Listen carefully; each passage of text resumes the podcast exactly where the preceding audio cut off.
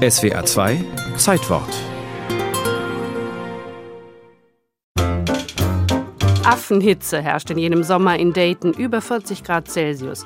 Also wird draußen vor dem Courthouse verhandelt, unter Bäumen die Stuhlreihen fürs Publikum. Männer mit Strohhüten wischen sich den Schweiß von der Stirn, Frauen in langen weißen Baumwollkleidern fächern sich Luft zu, Kinder verkaufen Limonade. Nach sechs Tagen, am 21. Juli 1925, verkündet Richter John Ralston sein Urteil.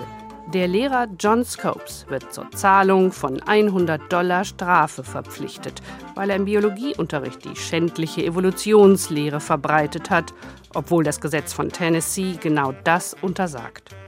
Ob der Mensch nun vom Affen abstammt oder nicht, ist damit zwar noch längst nicht entschieden, darum ging es aber auch gar nicht sondern man wollte in Dayton, Tennessee den Tourismus befördern. Erklärt der Amerikanist Michael Hochgeschwender. Man hat also ganz bewusst sich abgewendet von diesem Gesetz, um den Ort in der Presse berühmt zu machen. Der Hintergrund? Während andernorts die Roaring Twenties für klimpernde Kassen sorgen, kommen die Erdbeerfarmer in dem verschlafenen Dayton gerade so über die Runden.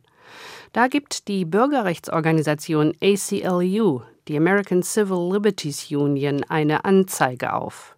Gesucht wird ein Lehrer, der bereit sei, mit Absicht gegen Tennessees Anti-Evolutionsgesetz zu verstoßen, damit es vor Gericht angefochten werden kann. Daytons Stadtväter lesen die Anzeige in der Chattanooga Times und denken sich, dadurch würden wir bekannt. So ein öffentlichkeitswirksamer Prozess, das könnte sich rechnen. Dem 24-jährigen Aushilfslehrer und örtlichen Football-Coach John Scopes wird Geld für sein Studium versprochen.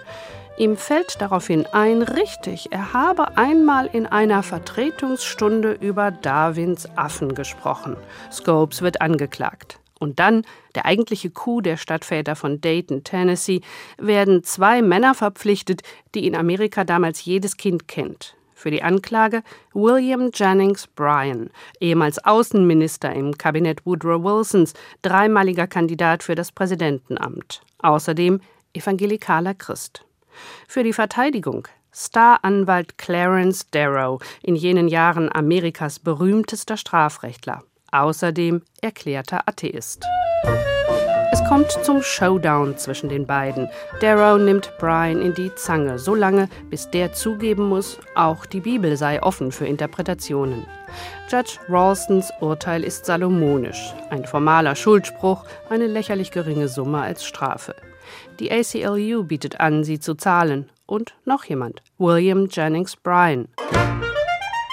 Und der kleine Ort Dayton Berühmt wurde er schon durch den Affenprozess. Eigentlich war es ein Schuss in den Ofen, weil danach Dayton als Hort des Ultrafanatismus galt. Schuld daran ist vor allem der renommierte Ostküstenjournalist H.L. Mencken, der eine Reihe bitterböser Satiren über die Leute von Dayton schrieb. Und wirklich so tat, als seien das kannibalische Wilde was nicht stimmt. Michael Hochgeschwender. Mencken hat die Situation komplett missverstanden. Er war in einem schwarzen Gottesdienst von Pfingstchristen und war über den Enthusiasmus und die Emotionalität entsetzt.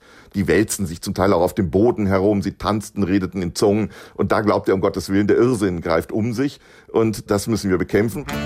Nur es gab in Dayton, Tennessee keine Fundamentalisten. Im Grunde konstruierte Mencken sie und das wurde dann weltweit verbreitet.